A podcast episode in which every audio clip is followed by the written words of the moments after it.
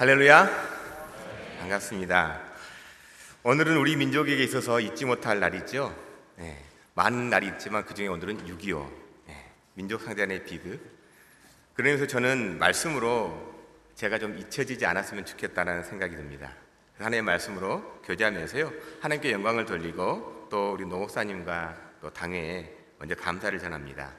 선하고 아름다우신 하나님의 만남, 하나님의 섬기라고 하는, 섬김이라고 하는 제목들로 제목으로 오늘 말씀을 나누도록 하겠습니다. 이 세상의 법칙, 이 땅을 살아가는 자연의 법칙이 경쟁이라면 하늘의 법칙, 성도로서 이 땅을 살아가는 법칙은 섬김입니다. 저는 오늘 성경에 나오는 이 예수님의 프레젠테이션, 예수님께서 이 사역을 하시면서 제자들을 가르쳐 주고 또한 교훈하실 때 예수님은 얼마나 이렇게 프레젠테이션을 잘하셨는지 모릅니다. 굉장히 요즘으로 말하면 천재적인 이 프레젠테이션의 대가라고 볼 수 있습니다. 그래서 저도 예수님을 따라서 어린아이를 안고 계시는 예수님을 따라서 저도 여러분에게 어린아이들의 모습을 좀 보여드리도록 하겠습니다. 영상 준비됐다면 영상 함께 같이 봤으면 좋겠습니다.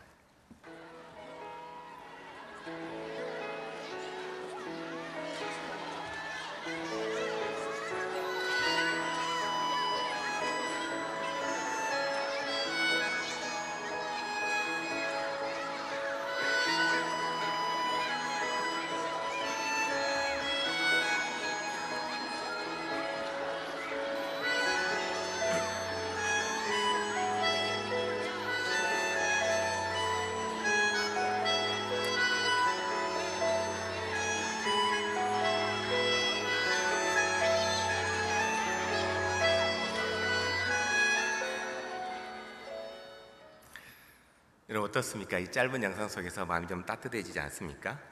이 마가복음 9장 안에 있는 오늘 말씀은 예수님께서 제자들에게 자신의 죽으심과 부활에 대해 두 번째 말씀하시고 난 후 6월절이 얼마 남지 않을 무렵에 집에서 제자들과 이야기하고 있는 장면입니다. 갈릴리 호수 주변 마을인 이 가버나움은 예수님께서 주로 사역하시던 곳이었습니다. 이 마을에는 예수님의 제자인 베드로와 또 안드레의 집이 있는 곳입니다. 오늘 말씀에 나오는 이 가버남의 집은 아마 이런 제자들 중에 한 명의 집안이었을 것입니다. 근데 어느 날 하루는 제자들이 서로 얼굴을 안 보려고 하고 뭔가 분위기가 좋지 않습니다. 보통 우리 자녀들도 서로 싸우고 나면 서로 집에 가보고 나면 집에 가게 되면 뭔가 좀 씩씩대고 또 뭔가 분위기가 좋지 않은 걸 금방 감지할 수 있지 않습니까? 이럴 때 부모님들은 자녀들을 불러놓고 뭐라고 하죠? 너희들 왜 그래? 무슨 안 좋은 일 있어? 뭐 때문에 싸운 거야? 더 나아가서 엄마가 싸우라고 했어 안 했어? 조금 심하게 나가면 도대체 너 누구 닮아서 그러냐? 이렇게 쉽게 말하지 않습니까? 근데 예수님은 제자들에게 그렇게 묻지 않으시고 이미 무슨 일이 일어났는지 무슨 일 때문에 다퉜는지 다 하시는 것처럼 질문하십니다. 예수님께서는요, 이전에도 제자들과 함께 이렇게 이야기를 나누셨지만 오늘 이 장면은 이전과는 굉장히 다르게 느껴집니다. 이제 얼마 후면 예루살렘에서 세 번째 유월절이 다가오게 되고 그때 예수님은 십자가에 올라가셔야만 하는 굉장히 긴박한 시간이기 때문입니다. 사실 오늘 말씀의 장면은 성경에 나오는 정말 불편한 장면들 중에 하나입니다. 지금까지 제자들은 예수님과 먹고 마시고 모든 시간을 함께 하면서 예수님께서 함께 하셨던 모든 말씀을 빠지지 않고 또한 들었습니다. 예수님의 가르침을 잘 들었습니다. 또한 예수님께서 행하신 기적들을 직접적으로 경험했고 귀신 들린 자, 병든 자를 고치는 전도 훈련도 받았던 사람들입니다. 심지어 베드로, 야고보, 요한은 예수님이 영광스러운 모습으로 변하신 후에 엘리야와 모세와 만난 그 현장에도 있었습니다. 3년여를 예수님이 직접 가르치셨는데 그리고 예수님의 죽으심과 부활에 대해 두 번이나 말씀하셨고 이제 얼마 후면 정말로 예수님과 함께 할 수 없는 절박한 그 시간인데 이때 제자들은 서로 누가 더 대단한 사람인지 누가 더 예수님을 위해서 훌륭한 일을 했었는지 누가 더 큰 자인지 말다툼이 난 것입니다. 그래서 이 장면만을 따로 떼어나 가지고 본다면 이렇게 말할 수 있을 것입니다. 오늘 본문만을 본다면 실패한 사역이다. 실패한 제자와이다. 실패한 교회. 얼마나 답답하고 참담한 광경입니까? 근데 우리가 오늘 본문에서 주목해야 할 대목은 제자들이 아닙니다. 예수님께서 제자들에게 어떻게 대하셨는가입니다. 즉 예수님은 실패한 제자들을 어떻게 섬겨 주셨는가를 묵상하게 됩니다. 이러한 예수님의 예수님을 통해 예수님의 섬김을 통해서 선하고 아름다우신 하나님을 만나 보겠습니다. 첫 번째 예수님의 섬김의 시작은 비난이 아니라 비평입니다. 33절 우리 중반절 말씀을 한번 같이 읽어보도록 할까요? 함께 같이 읽겠습니다. 제자들에게 물으시되 너희가 길에서 서로 토론한 것이 무엇이냐 하시되 정말 이상하지 않습니까? 예수님은 여기 대목에서 화도 내지 않으시고 슬퍼하지도 않으십니다. 또한 비난하지도 않습니다. 서로 토론한 것이 무엇이냐고 물으시면서 제자들의 문제에 대한 성경적 대안을 가르쳐 주십니다. 이러한 주님의 가르침을 비평이라고 할 수 있습니다. 이 비평이라는 단어를 까마득한 여러분 생각하기에 까마득한 이 중학교 시절 한번 떠올리면서요. 그 국어 시간 한번 생각해 보세요. 너무 오래되셔 가지고 생각 안 나시는 분들이 계시다면 제가 도움을 드리겠습니다. 국어 사전에 나온 그 내용을 가지고 한번 여러분에게 정의를 드리겠습니다. 이 비평이라고 하는 것은요. 사물의 옳고 그름, 아름다움과 추함 따위를 분석하여 가치를 논하는 것. 이게 비평의 사전적인 정의입니다. 제가 중학교 시절에 이 시험에도 나온 문제인 것 같아요. 근데 이 비평과 정말 비슷하기 때문에 구분하기 어렵지만 본질적으로 다른 말이 있습니다. 바로 비난이라고 하는 단어입니다. 우리는 사물의 옳고 그름, 아름다움과 추함 따위를 분석하면서 비난할 수도 있고 비평할 수도 있습니다. 제자들이 누가 큰 자인가를 증명하기 위해 서로를 비난하고 있을 때 예수님은 그들을 비난하지 않으셨습니다. 대신 누가 큰 자인가에 대한 본질을 명확하게 알려주고 계십니다. 비평을 해주신 것입니다. 성경에는 같은 구조의 이야기가 여러 군데 나오고 있습니다. 요한복음 8장에 보시면 가는반 현장에서 붙잡힌 그 여인 있잖아요.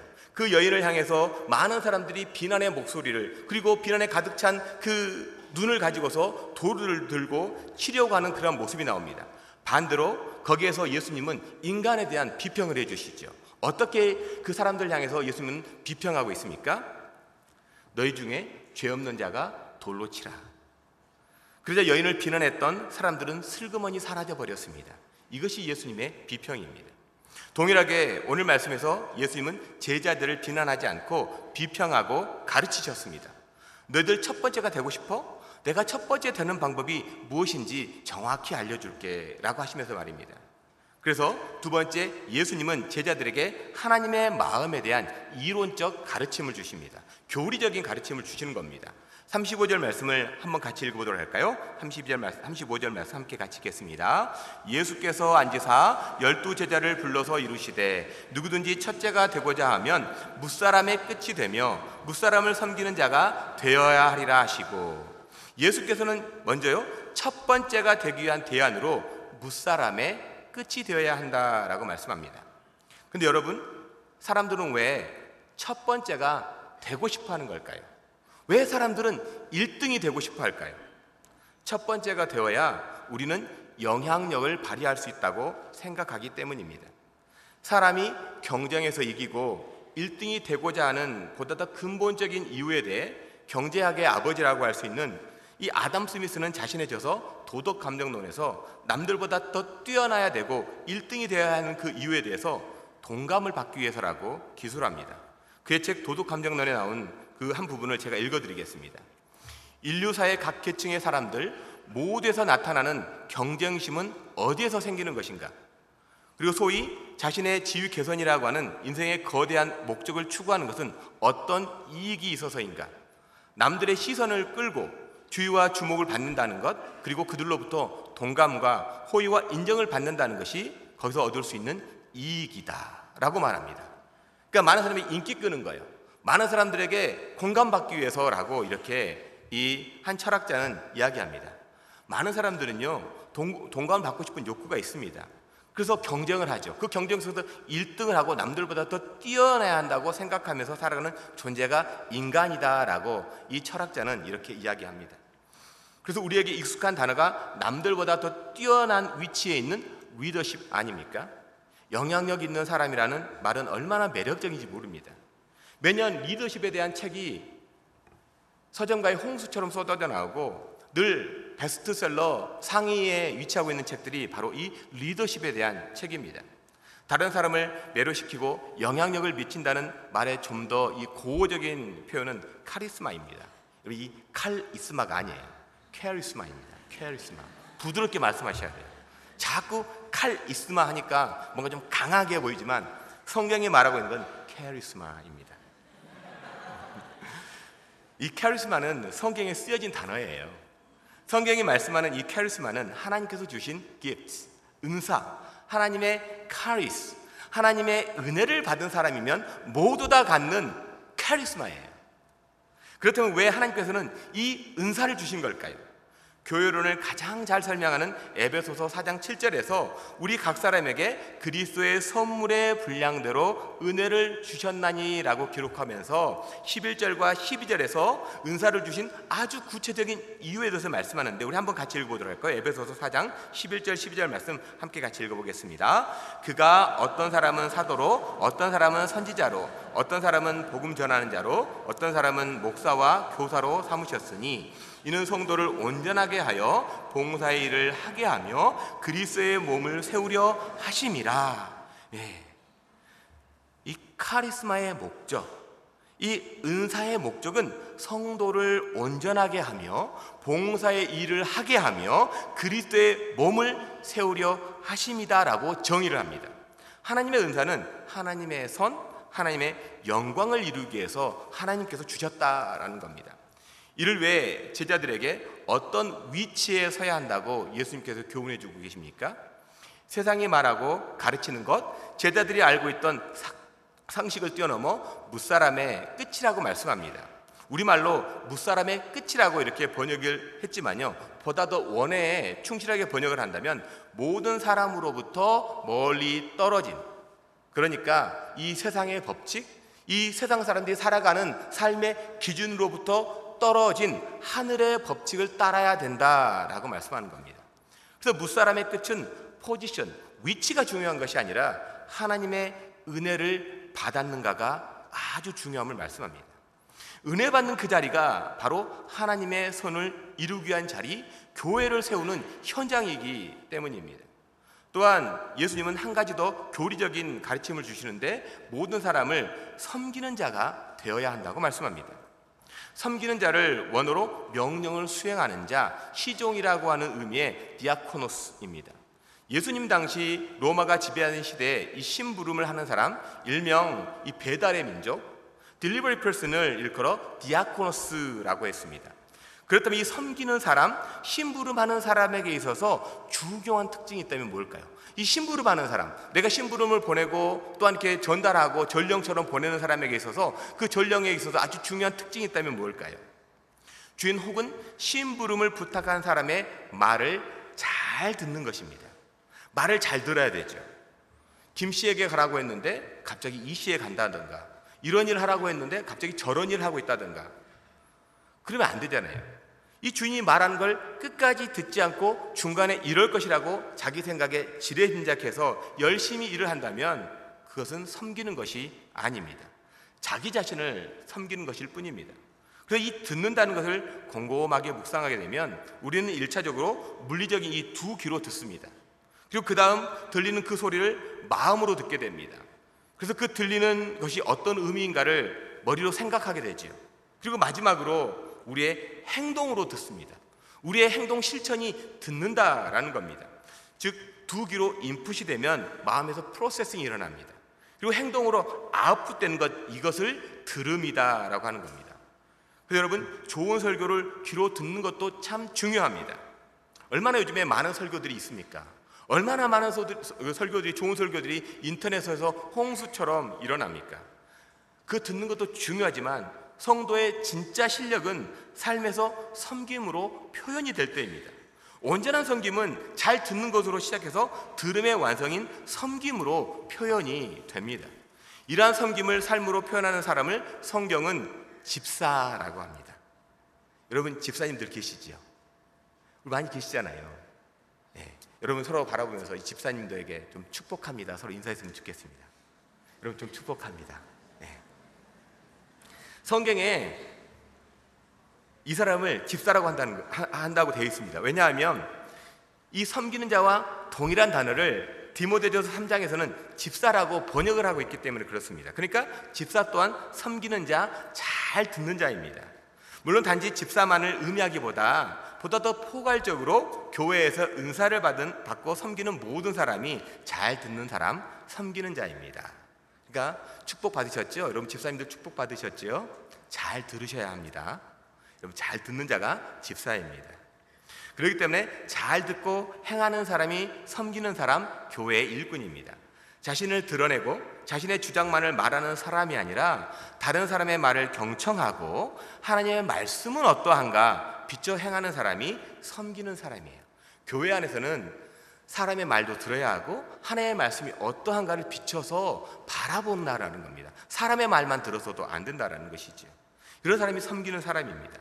예수님께서 지금까지 제자들에게서 발생한 문제의 원인을 정확하게 말씀하시고 문제 해결책에 대해 위치보다 도 중요한 것이 은혜 받는 것이고 섬김이라고 하는 것을 계율과 같은 가르침을 주셨다면 제자들에게 그러면 어떻게 이것을 삶에서 실천이 가능한가에 대해서 말씀해 주십니다. 그세 번째요. 섬김에 대한 이론적 가르침을 받았다면 실전적 가르침을 행할 때 완성이 됩니다. 우리 37절 말씀을 한번 같이 읽어보도록 하겠습니다. 같이 읽겠습니다. 누구든지 내 이름으로 이런 어린아이 하나를 영접하면 밤이요. 누구든지 나를 영접하면 나를 영접함이 아니요 나를 보내신 이를 영접함이니라. 이 37절 한 절에요. 영접이라고 하는 단어가 몇 번 사용이 되고 있습니까? 개혁개정 성경인 우리말 성경에는 다섯 번이 기록되어 있지만 하지만 원문에 이 네 번 데코마이라고 하는 받아들이다, 익히다, 배우다라고 기록이 되어 있습니다. 이 짧은 한 구절에 예수님께서는 네 번이나 동일하게 말씀하고 있는 것은 그만큼 강조하고 있다는 겁니다. 영접을 강조하고 있는 겁니다. 그런데 예수님께서 강력한 어조로 말씀하신 내용이 당시 사람에게 취급받지 못한 존재, 사회 속에서 보잘 것 없는 존재로 어느 누구에도 관심이 없는 어린아이를 영접하는 것이 하나님의 은사를 받은 성도로서 섬김을 실천하는 것이라고 주님께서는 실천 명령을 이렇게 이야기해 주십니다. 그러면 지금까지 예수님의 말씀과 가르침을 들었으니까 우리는 그렇게 살 수가 있을까요? 우리가 말을 들었어요. 예수님께서 이렇게 말씀을 읽었어요. 그리고 내 마음 안에서 뜨거움이 일어났습니다. 그럼 우리는 그렇게 살 수가 있을까요? 여러분 처음에 보셨던 훈훈한 동영상 기억하십니까? 이 영상에서요 1등으로 뛰던 친구가 뛰는 것을 멈추고 돌아가서 친구를 일으켜 세워주었습니다. 어떻게 이 아이는 경쟁의 현장에서 넘어진 친구에게 다시 다가가서 그 손을 붙들어주고 일으킬 수 있었을까요? 이 아이의 인터뷰에서요 1등을 다투며 뛰다 내 발에 걸려 친구가 넘어졌다. 초등학교 마지막 행사에서 친구가 꼴등이 되거나 실격 처리되는 것이 싫었다라는 기사를 보면서요. 그 짧은 순간 넘어진 친구를 생각하는 이 아이의 모습에서 친구의 마음을 자신의 마음으로 치환시켰기 때문에 달리던 길을 멈추고 친구의 손을 붙잡을 수 있었음을 깨닫게 됩니다. 마음을 치환시켜 보는 것. 상대방의 마음 안에 내 마음을 우겨서 집어넣는 것이 아니라 내 마음 안에 상대방의 마음을 넣는 것. 이것을 우리는 보통 공감 능력이라고 합니다. 그리고 이러한 모습을 보면 우리도 훈훈한 마음이 드는 것은 공감의 영향력 때문입니다. 근데 앞의 영상을 어른의 버전으로 바꿔서 여러분들에게 마치 한 편의 이야기로 바꿔본다면요. 이 이야기, 봤던 영상을 우리 어른의, 어른의 버전으로 바꿔가지고 여러분에게 좀 이야기를 해본다면요. 저는 직장에서 A 과장이고 일명 잘 나가는 사원입니다. 성과급도 받고 이제 좀 있으면 부장으로 승진된다고 하는 그런 소식도 들었습니다. 근데 옆에 있는 B 과장 보니까 중병이 있으니 호르몬이 모시고 계시고 자식들도 많아가지고 참 들어갈 돈도 많고 가끔 보니까 빚독촉 전화 오는 것도 듣게 되는데 그래서 분명 B 과장이 저보다 훨씬 높은 급여를 필요로 하는 사람인데 저는 훈훈하게 저 대신 B 과장을 부장 승진시켜달라고 적극적으로 돕기로 했습니다. 물론 이렇게 전개되는 소설이나 이야기는 없습니다. 이 세상은 이 세상 기준은 그렇지 않다는 것을 알기 때문입니다. 만약 이렇게 행동을 한다면 세상적인 표현으로 낙오되고 뒤처지기 때문이죠. 그렇다면 왜 어린아이가 나온 동영상은 우리가 훈훈하게 볼 수 있지만 어른의 이야기는 이렇게 복잡한 마음이 들까요? 오늘 말씀 속에서 제자들의 이야기는 또한 우리의 모습이기도 합니다. 예수님과 함께 그긴 여정 속에서 그토록 오랜 말씀을 들었으면서 천국에 대한 소망을 가지고 있으면서도 삶의 기준은 세상에 붙들려 있습니다. 이처럼 우리는 우리의 기준을 하나님의 기준과 일치시킬 수가 있을까요? 원래 우리는 그렇게 할 수가 없습니다. 창조주 하나님께서 첫사람 아담을 만드신 목적이 하나님과 늘 소통함으로 이 땅을 다스리는 청지기적인 섬김을 감당하는 것이었습니다. 그것은 아담에게 하나님의 섬김이 무엇인지를 몸소 나타내 보여주셨기 때문입니다. 그래서 이 부르심을 듣고 하나님의 마음에 공감하며 이 땅을 섬기는 삶이 첫사람 아담의 삶이었습니다. 그런데 아담이 하나님을 떠난 이후 더 이상 하나님을 알 수도 또한 하나님의 마음을 공감할 수도 없었습니다. 그래서 하나님께서는 우리가 하나님의 마음을 알 수 있도록 말씀으로 알려주셨고 실제적으로 이 땅에 사람의 몸을 입고 오심으로 우리의 연약함을 치유하신 분이 예수님입니다. 네, 여러분 정말 실망스럽게도요 오늘 본문 이후 계속해서 읽어보면 제자들이 가지고 있던 이 세상의 기준 첫 번째가 되고 싶어하는 욕망은 끊임없이 계속이 되고 있습니다. 똑같은 상황이 세 번 이상 반복되고 있는 것을 우리 성경을 통해서 보게 됩니다. 오늘 말씀 이후인 마가복음 10장에서 예수께서 세 번째 죽음과 부활을 말씀하신 이후에도 야고보와 요한은 예수님에게 더 높은 자리를 청탁하고 있습니다. 또한 예수님께서 십자가에 달리시 바로 전날까지도 제자들은 누가 더 크냐는 논쟁을 하던 사람들의 모습을 누가복음 22장 24절에서 또 그들 사이에 그중 누가 크냐는 다툼이 난지라고 기록을 합니다. 그럼에도 예수님은 설명하시고 오히려 제자들의 발을 씻겨 주시며 큰 자가 과연 누구인가 성경적인 본을 보여주시고 너희도 이렇게 행하라고 말씀해 주십니다. 그럼에도 제자들의 모습을 통해서 우리가 알 수 있는 것은 십자가의 사건의 마지막을 달리면서까지 세상의 기준과 하나님의 기준은 계속해서 충돌이 되고 있다는 겁니다. 최종적으로 예수님은 십자가를 통해서 하나님의 기준을 보여주셨습니다. 이것이 하나님의 기준, 또한 하나님의 성김입니다. 제자들의 발을 씻겨주시는 예수님은 무사람의 끝을 모본으로 제자들에게 보여주시면서 내가 너희에게 행한 것 같이 너희도 행하게 하려 하여 본을 보였노라 하셨습니다. 그렇다면 우리도 이렇게 행할 수가 있을까요? 다시 제자들을 살펴보겠습니다. 제자들이 언제 주님께서 보여주신 그 모본을 삶 가운데 행하게 됩니까? 제자들이 언제 예수님께서 이 가르쳐 주신 가르침을 삶으로 행하게 됩니까? 십자가와 부활하신 예수님을 만나고 난 후 성령께서 제자들의 10년 가운데 찾아오셨을 때 그대 삶의 기준은 완전히 바뀌었음을 사도행전의 말씀을 통해서 알 수 있습니다. 하나님의 기준과 제자들의 기준이 일치하게 된 것입니다. 다시 오늘 본문으로 돌아오면 예수님은 제자들의 생각, 기준을 비평하고 있음을 알 수 있습니다. 성경은 인간에 대한 끊임없이 비평을 하고 있습니다. 그런데 성경에 기록된 가장 본질적인 사람에 대한 비평은 바로 창세기 1장에서 하나님께서 사람을 만드시고 나서 보시기에 좋았더라. 하나님의 감탄의 말씀, 이것이 하나님이 우리에게 주시는 비평의 말씀입니다. 하나님이 우리를 보시는 가장 강력하고 근본적인 비평은 보시기에 좋았다라입니다. 우리가 보기에 구제불능 같아 보이는 제자들이지만 예수님은 하나님의 마음으로 보시기에 좋았다라고 여겨주신 것입니다. 비록 당장은 실패자처럼 보이지만 예수님의 제자와 예수님의 그 십자가와 부활 그리고 성령을 받고 난 후 변화가 될 제자들의 모습 역시 예수님께서는 알고 계셨기 때문이에요. 그래서 이 장면이 얼마나 저에게 큰 감사와 기쁨이 되는지 모릅니다. 여전히 죄를 짓고요. 세상의 기준에 매여 살고 여전히 추악한 나이지만 그럼에도 하나님의 시선은 언제나 나를 바라보시면서 보시기에 좋았더라 이기 때문입니다. 예수님께 택하신 제자들, 하나님께 택하신 백성들의 처음과 끝을 하나님께서는 알고 계십니다. 저와 여러분들의 삶의 시작과 끝을 하나님은 이미 알고 계십니다. 사랑하는 성도 여러분, 목자와 목녀로 섬기면서 교사로 섬기면서 목회자로 직분자로 섬기면서 부모와 부모가 되어서 자녀들을 섬기면서 내가 10년, 5년, 1년을 헌신하며 섬겨왔는데 변하지 않는 그 사람들을 보면서 혹은 나를 보면서 속상하고 실망하신 적은 없습니까? 우리의 열심은요, 심지어 교회에 대한 열심조차도 비난이 되기 쉽습니다. 때로는 그 열심이 절망으로 변하기도 합니다. 그러나 우리가 십자가를 바라보며 성령님의 내주하심과 충만하게 하심으로 우리의 기준을 하나님과 맞추기 시작할 때 하나님의 섬김을 공감하기 시작하고 하나님의 시선으로 나의 내면과 사랑하는 이웃을 비평할 수 있습니다.